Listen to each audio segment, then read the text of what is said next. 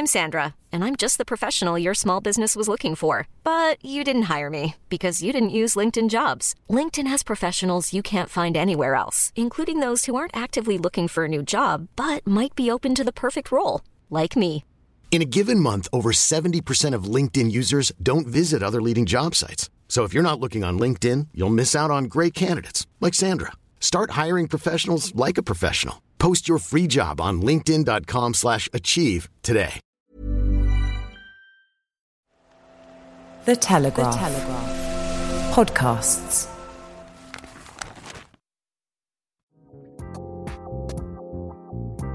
Hi, this is Fashion Unzipped, the Telegraph's bi weekly fashion podcast, where I bring you all the latest fashion news and sit down with some of the biggest names shaking up the industry right now. I'm Charlie Gowans Eglinton, Senior Fashion Editor at The Telegraph. This week, Elizabeth von der Goltz, Net-a-Porter's Global Buying Director, joined me in the studio. Just in case you don't know, a buyer is the person who decides which pieces from the catwalks and from little known brands all across the world make it into the shops. We talked about the business of buying, the rise of e commerce, obviously Net is a big part of that, how she spots trends before anybody else, and what we're all going to be wearing this spring summer. But since buying jobs don't come any bigger, net is such a huge e commerce beast, selling to so many different countries across the world. I started by asking Elizabeth how she got this job. So I started, and it's funny because I think when I was when I was in school, I studied art history, mm-hmm. and I didn't really think of fashion as you don't really think about fashion being a job. Like you think of it as you love reading magazines, you go to stores, you shop, but you don't think like who put the, you know who chose. Like you don't really think about these as sort of they're not traditional occupations and I've always loved fashion, always followed it as a personal thing. Oh, I'm very sort of I'm very a visual for me. Like everything, I'm very visual. I can memorize things almost visually when it comes to like clothing and art and certain things. So um, when I finished school, I thought I would go into art, and I actually started like an internship at Christie's, and sort of found that I love art but don't want to deal in it because it felt it just didn't feel right. And then I thought fashion would be perfect because fashion is a blend of commerce and creativity, and sort of that you have that artistic part of it, but you know it's a product that you have to sell, so you don't feel like you're just you don't feel bad selling it. The whole point is making sure that you're selling it. So I think that's sort of how the idea came about. And then one of my really really close friends from boarding school. So I grew up in Hong Kong, actually. So I grew up in Hong Kong, and one of my really close friends from um, boarding school, his sister at the time was like she ran Joyce, and Joyce in Hong Kong. This is in, you know, this is in like in the 90s. But Joyce was really the store in Hong Kong. She's the most, Joyce Ma is probably, you know, she's an icon. I mean, she has probably the best p- taste of anyone I've met in the world. Um, she's incredible. And, you know, she really brought every major designer to Hong Kong. So whether it was Dries or even Armani, I mean, anyone who was big, she brought to Hong Kong. And her stores were really kind of the epitome of taste and fashion and, and, and like luxury. And so my friend's sister ran the store. So I went to go see her and said, if I want to work in fashion, I want to do what you do. What do I have to do? So she said I needed to move to New York. so I moved to New York and I just sort of like pounded the pavement looking for jobs. And I, I, you know, I think there's always a path in life that somehow you know it's meant to be because my favorite store in New York at the time was Barney's. It was really like the mecca for me, and it was very. These are the days of like you know, the Belgians, the Japanese. It was like your Ann Demeulemeesters, your, you know, your Yojis. It was just like that kind of, and, and Barney's really kind of like represented that. To me, it was like the coolest store in the world. And they had just built that new store in Madison um, Avenue. And so I was very lucky because I happened, my first job happened to be the assistant buyer in the private label area for Barney's. So I worked for the designer who actually now has his own collection, um, Ronald van der Kemp and I was the assistant buyer, and I did what we did, what I did was really helped him um, help him with the line. So he designed the line. So I would order the fabrics. I would do all the like big spreadsheets to figure out like how much you know. And it's great because you really learn how to make a garment because you knew exactly how many meters you needed for a jacket, and then you kind of knew if it was made of wool or you know all the imports and duties. So it was really you know I feel like not everyone gets that kind of training when it comes to like the full process and everything that goes into like the production of of a garment to like the selling point. So um, that's where I started, which was great. And I was there for I sort of rose to be buyer in about three and a half years, and then after that. I got called by Henri Bendel's, which is another store in New York, to be their designer buyer. And that was, you know, we were the first store to ever buy Rick Owens. We used to buy it from his apartment in LA. I mean, it was it was fun. It was just like a, a very creative, fun job. And then I wasn't there very long because six months after the team, like the president from Barney's, had moved to Bergdorf's to kind of renew and refresh and renovate the entire store. And he had hired a few people that then obviously came and said, Elizabeth, we really want you to come over to Bergdorf's.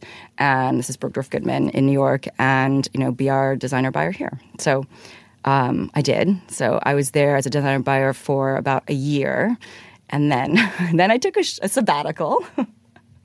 um, and what did, what did, you do yeah. for your sabbatical? Yeah, I think at that point I knew I wanted to be in fashion, but I wanted mm. to make sure I was choosing the right path in fashion. And I think in New York at the time, and this is, I mean, I'm sure everyone, I mean, fashion in the 80s and 90s was kind of a cruel environment. I mean, egos, uh, I mean, people made people cry every single day. It was just like a sort of environment um, that was very different than what you see today. And I think part of me was like, do I want to be this person? Do I want to become a person who is this like ter- egomaniac, like egomaniacal terror. And I was like, part of me said, I don't know, I'm not really sure. How old so were you at this point? I was 27. Mm-hmm. Was it 27? I think I was 27. So I decided maybe let me try other things in fashion. So I took a little break.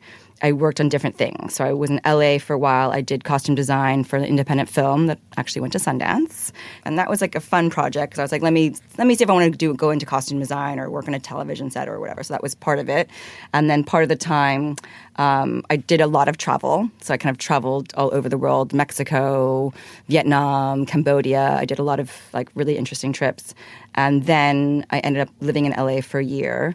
Um, I did different things. I consulted. I um, worked in a showroom to see if I wanted to be on the selling side of fashion. And then basically at the end of that year, my old company had kept calling, like they kept checking on me every kind of three months. And I was like, no, I'm not ready, I'm not ready. And then by the end of that year, and I had an amazing time in LA, but LA just works on a completely different pace.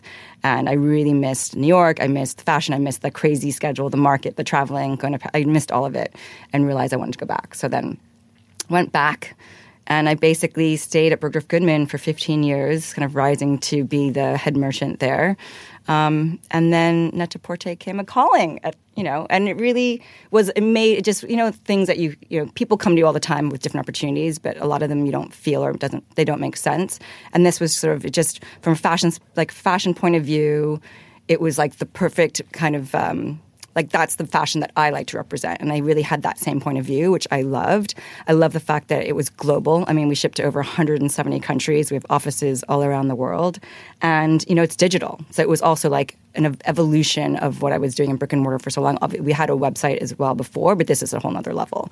And it just sort of was this natural progression and and moved to London with my husband. And now it's been over a year and a half ago.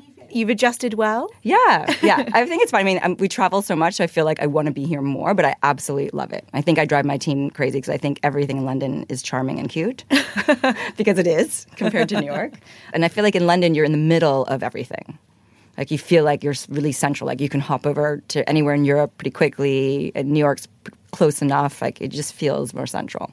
So when did you realize that e-commerce was going to be such a huge thing in fashion? When did I realize? I mean, I think I think when Net-a-Porter, it's interesting. Like in in the world of fashion, when Net-a-Porter started, it was like the one the one company that you always like kind of kept your eye on. You're like, look what they're doing. This is super interesting. Like looking at the editorial content, looking at what they were doing, I thought this is like you knew that this was going to be something, and they really like really were kind of um, they really spearheaded the entire movement, being able to, you know, at the time, like what luxury brand thought they were going to sell online? Like nobody thought. I mean, this was just the beginning of buying your toothpaste online. You know, it wasn't even, it wasn't the Amazon is today. It was just kind of the beginning of e-commerce just in general. And I think it was brilliant um, of Natalie Massenet to have this idea and convince all these brands to kind of uh, join Net-a-Porter. And I think, you know, the company I was with at the time but for a long time, the Neiman Marcus Group, which Bergdorf Goodman is part of, in the states, they were the first to sort of launch also luxury e-commerce. So they were the they were the kind of they've had it uh, almost the same amount of time actually, and uh, are the biggest in the states. And I think you just knew this was how people were going to start shopping. You know, and I think, and you know, when you started to deliver your buy your groceries online to be delivered at home, all of this, like you know, eventually you realize that everyone's going to buy everything online. You, you mentioned 170 countries that you ship to. How do you buy for all those different countries? So we have a global buy because of all our messaging, because we want to make sure like our marketing, our campaigns, everything kind of hits from all the regions. But what we do, so we've got three warehouses today. One is based in Europe, like in the UK. One is in you know the US, and then one is in Hong Kong. So they all do the they all ship to the entire regions. Um, you, I would say the differences are like APAC, which are the Asian regions, definitely have a slightly different obviously size, fit, things like that, certain tastes, certain colors, certain price brackets. So there are things that you can kind of definitely define. The American client also um, is different from the international client, the Middle Eastern client. So you know we have a lot of analysis and research and, and things like that. And we kind of all pull it together, um, but we still do a global buy. So you have to make sure that kind of it sort of fits one size fits all almost sometimes. What does the British consumer like? Do you think? What do we buy? in particular? everything. I would say the British. I mean, what I love about the British consumer is they're very like very. Um, exper- like very adventurous, experimental, and really open to buying newness. And it's not like you have to have a brand that's got a name that is like a power brand that everybody knows. It's like I think the the the British consumer is like really happy to try something new. And I think that um, the first embrace, like every time we've brought on new brands, whether they're, they're, contemporary like Ganni or you're bringing in like, you know, Gabriela Hearst from the States, things like that, but you really see that. And you just have this, a great mix of high and low and really people who understand how to dress. It's not just about a head to toe look, is they're really mixing and styling, which is kind of what Net-a-Porter is about. It's about like, how do you wear this trend? How do you wear it? How do I, how do I take things apart? And how, if, if the trend of the season is, you know, animal print, like someone who's maybe intimidated by that. How do you wear that? And I think like we always show different looks, how you style it, how you can wear it in a way that you feel comfortable. And I feel like somehow it is very much how I think um, the British dress as well. So do you work with like trend forecasters and people like that, or do you go to the shows and you just watch and you start to think, okay, that seems to be a shape that's showing up a lot and they opened with this look and that could be important how do you how do you predict right, yeah. what women are going to want to buy in you know it, it becomes after so many years it becomes it's almost like instinctual but it is it is we don't work with trend forecasters it is um, it is seeing what's in the collection seeing what's on the runways and it becomes very and it's interesting it becomes very apparent what the key like very much within like the first week of the first few shows, you're like, oh, I see this trend emerging, and then you kind of watch it through the weeks and through the markets, and more and more trends emerge.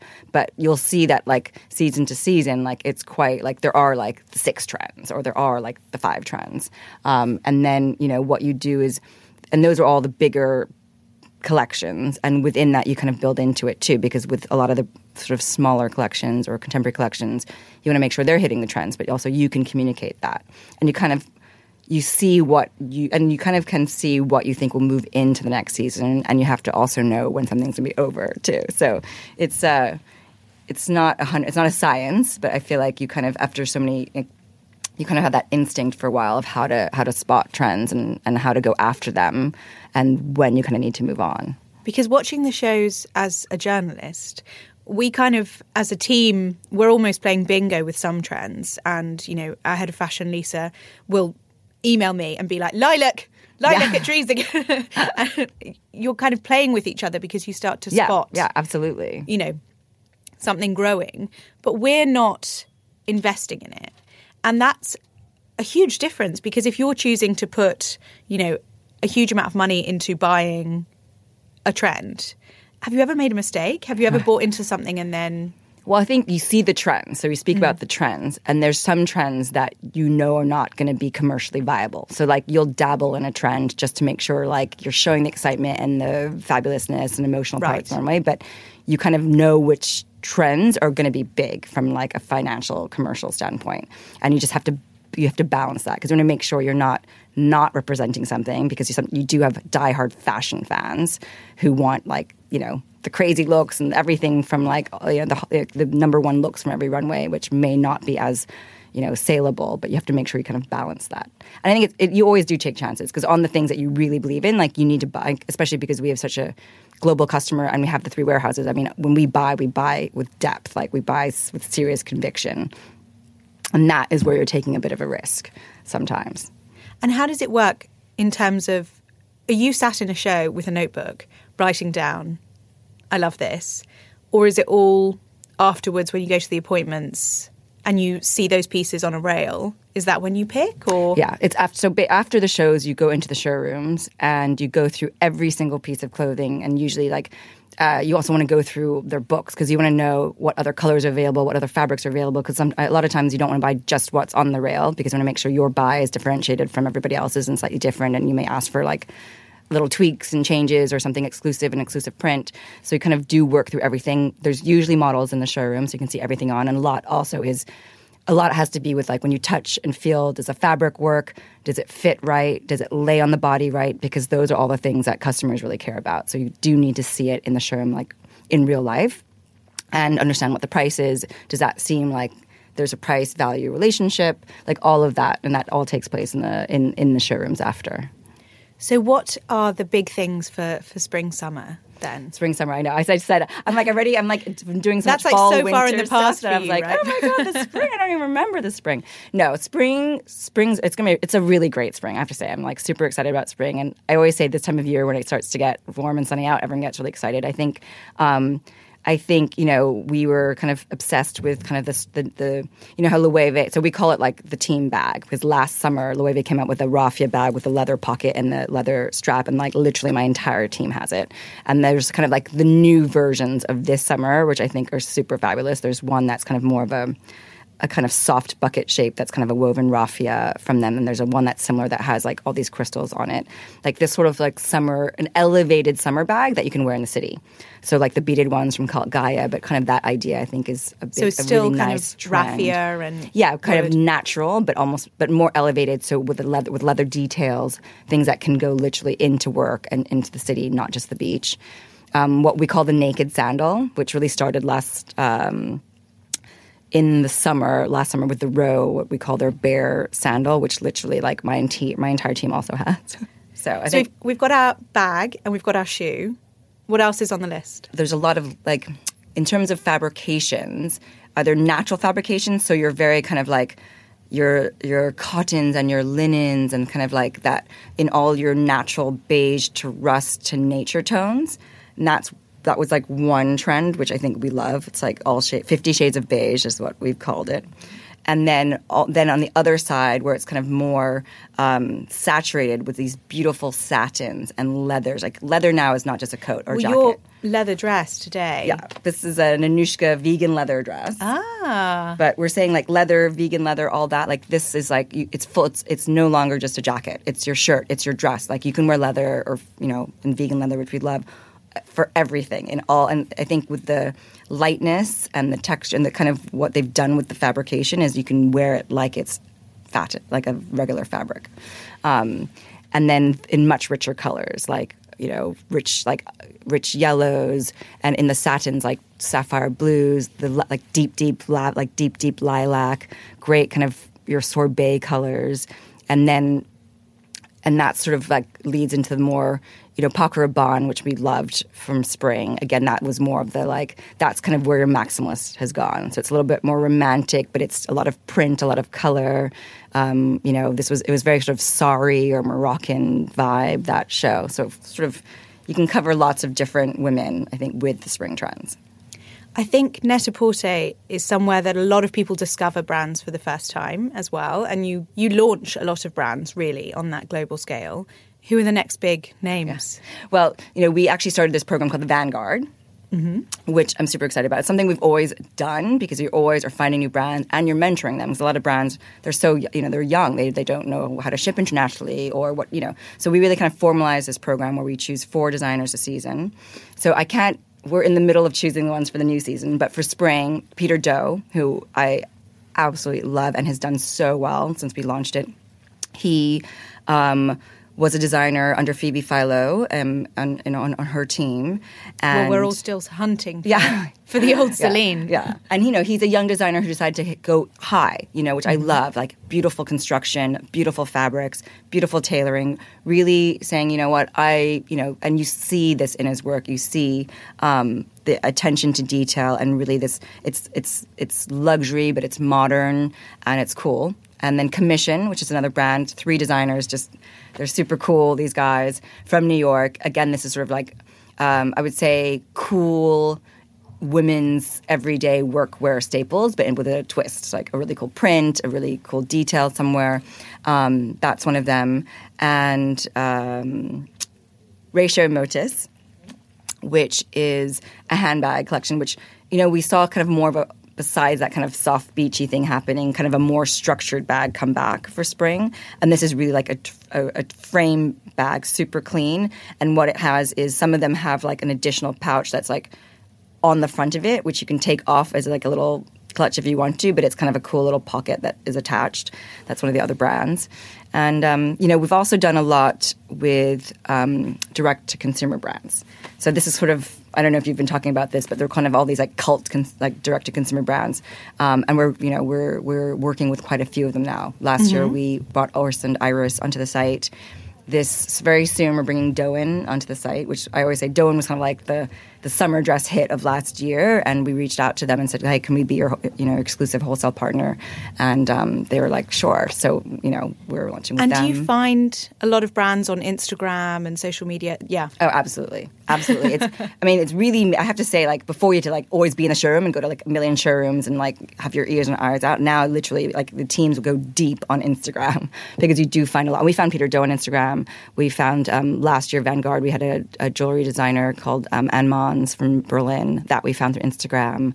Um, we really do find a lot, and of course, these direct to consumer. You see what's sort of trending. Like all of a sudden, in summer, you'll see like everyone's wearing this this brand, you know, and you start to go down and be like, who is this and who is this? And um, actually, Instagram's great for that, and influencers as well. So we have this whole network we call the Net Set. It's about 144 influencers. It's part of our kind of Net-a-Porter family. And, you know, they're also great ways of finding brands, and some of them are designers themselves. So, you know, that's how we found Attico. Um, I think we followed the girls who were so cool, had amazing style. Then they started their line. We're like, oh my god, you started a line. So we were there, like we were there from the beginning. Um, again, Rotate, which is from Thora and Jeanette from um, Copenhagen. Um, we picked that up right away as well and launched them. Um, so yeah, you find a lot through Instagram.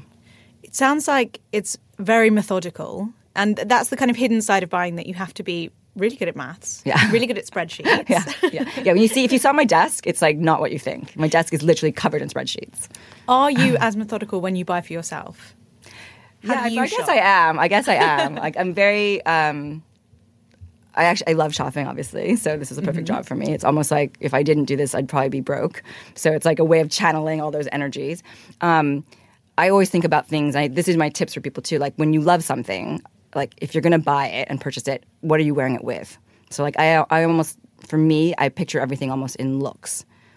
So, so I am quite methodical. So if I'm really obsessed with something, I have to come up with the entire outfit, and then I'm like, okay, I can buy it because I have the entire outfit, and I know, or I know five different things I can wear it with. Versus sometimes you obsess over one thing, but if you buy it and you realize you have nothing to wear with it, and you don't know how to wear it, it's going to sit sad by itself and lonely in your closet, and that's like too sad. So I think like that is sort of how I shop. So it's about completing outfits. So you don't really impulse buy?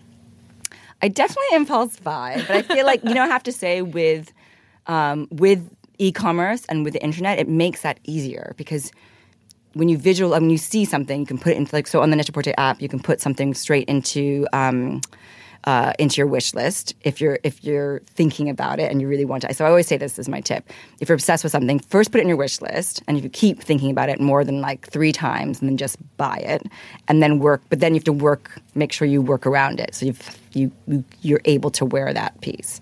I think when you used to buy things physically in a store, you were, I think you're probably more impulsive. You're like, oh my God, this is really cute. I'm going to buy it. And it literally would sit in your home sometimes with like tags in it for a long time.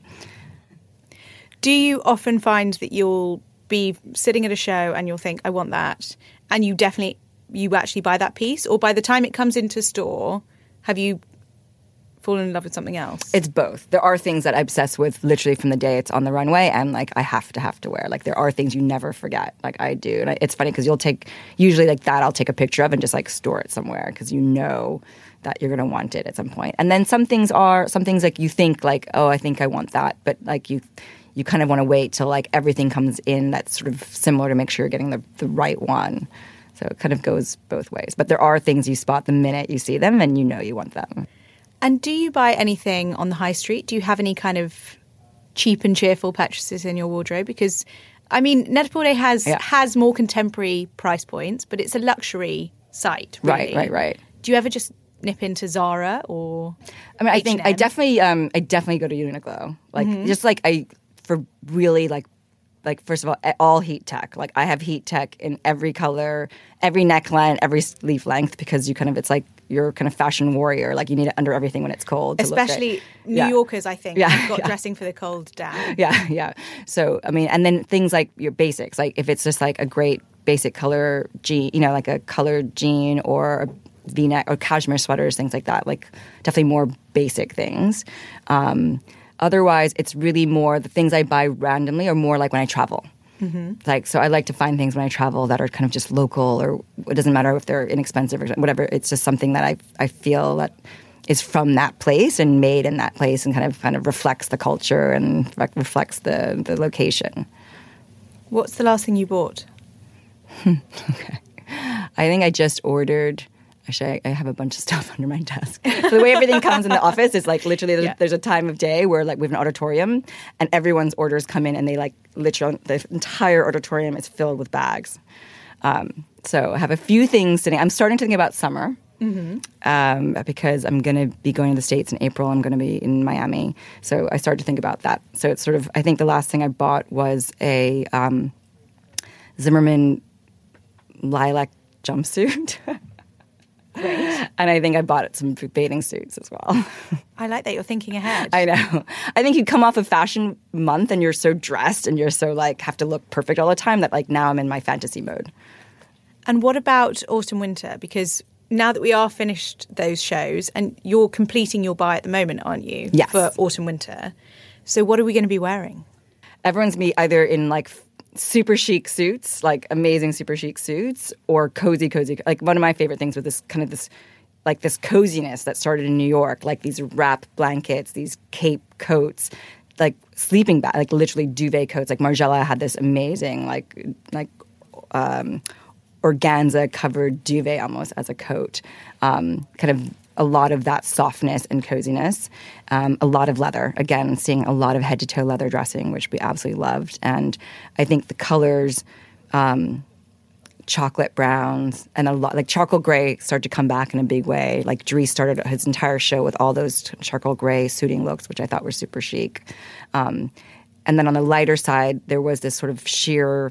There was a lot of layering, this kind of organza layering that, but you wore it in kind of an untraditional way. Like at Dries, he put the the sheer tulle in these beautiful colors over a suit, um, kind of like that playfulness. I thought was really nice. Are tiny bags really going to be a thing? Because we talked about the Like the Jacques Jacquemus. Bag. We, I mean, two inches. Yeah, I mean that bag is crazy. That, that bag is an Insta. It's an Instagram It bag. is. I mean, But when we first saw it in the showroom, like we just all started laughing, and, we're not allowed to take pictures in the showroom, but I took a picture in the showroom because I had to. So they are selling it. um, they are selling it. They are But selling. it's like the giant bag. We weren't sure. Yes, exactly. Remember the giant and the bag? hats. Yeah, He loves to play with scale, and I mean, Yeah. people go crazy for it on social media, and it's made his brand so much bigger and so much more visible globally. So, I mean, it's very savvy, really. Yeah, I mean, I think you can stick one coin in it. Have you bought any really tiny bags? Yeah, I mean that's like not that size is just like that size is like a really fun thing. Obviously, people are going to wear it and buy it, but in terms of that size, not that size. We love a small bag though, but enough. We always, the test is the iPhone. Okay, so you think you the have test to get your is the iPhone in. You have to get your iPhone in. Hello, Fashion Unzipped listeners. I'm Tona Stell, the Telegraph style editor, and I want to tell you about a brilliant offer we're running for podcast listeners. You can get a 30 day subscription to the Telegraph online completely free at telegraph.co.uk forward slash fashion unzipped sub. And after that, it's just £1 a week, so you could even fit the funds in this season's tiny handbag. You'll find all the latest fashion news, style tips, and social commentary. perfect for those long afternoons while you're all caught up on Fashion Unzipped. So visit telegraph.co.uk forward slash fashion unzipped sub.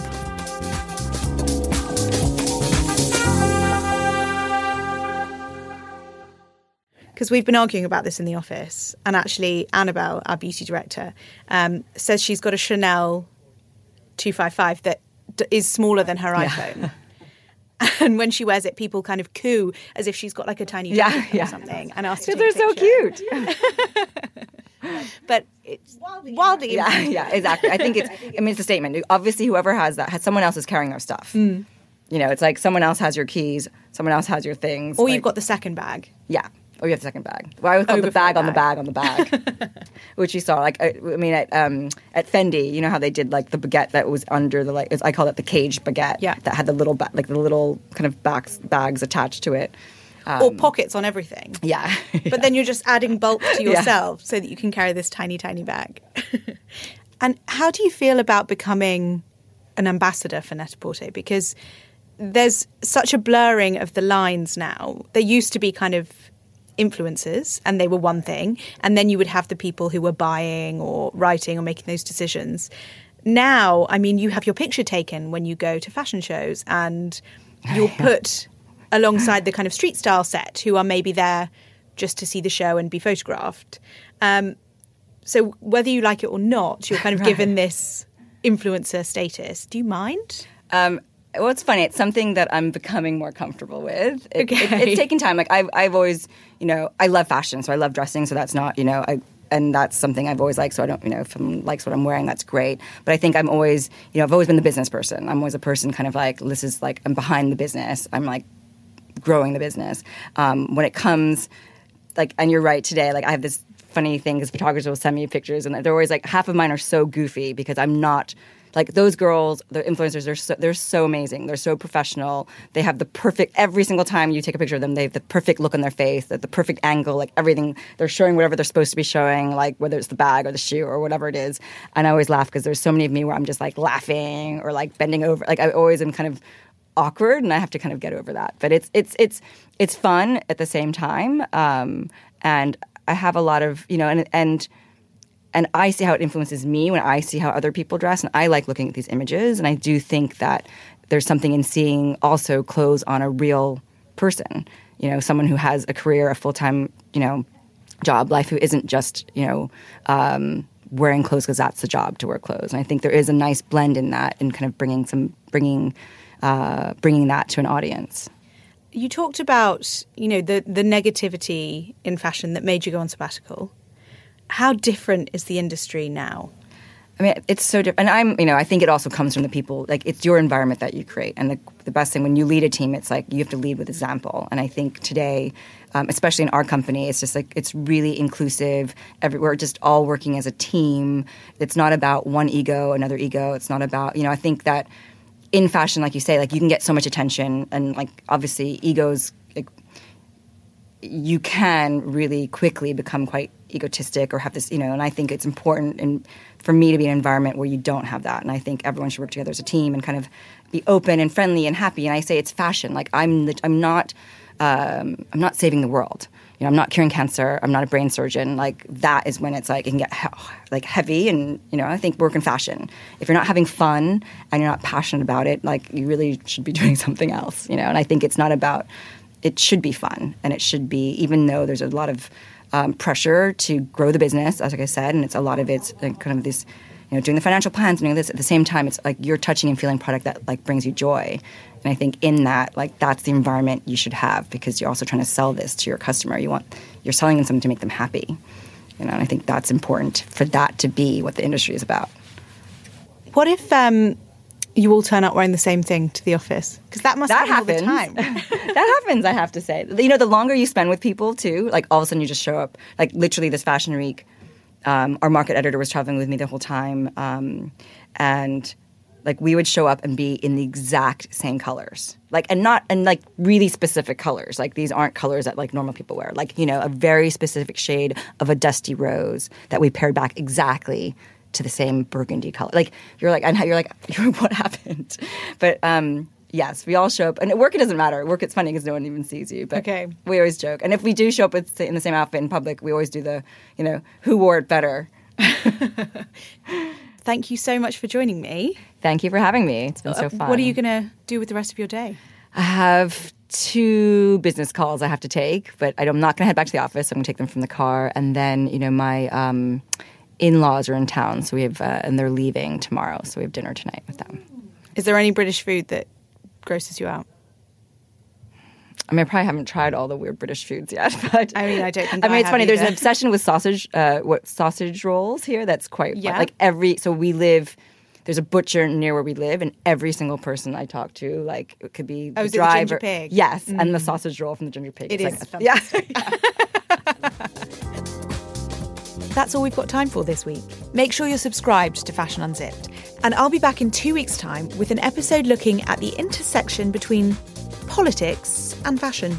And just in case you're wondering what the intersection is, can I suggest you Google Nancy Pelosi's coat? If you want to get in touch or there's a topic that you'd like us to cover on the podcast, email me at unzipped at telegraph.co.uk. Or you can find me on Instagram and Twitter at Charlie Gowans. You can also find me in person at Stella Live on the 10th and 11th of May, when the whole of Stella magazine will be relocating to the Saatchi Gallery for two days packed with talks, events, goodie bags, fizz, a lot of chatting, probably. You can buy tickets now at stellalive.co.uk. Thanks for listening.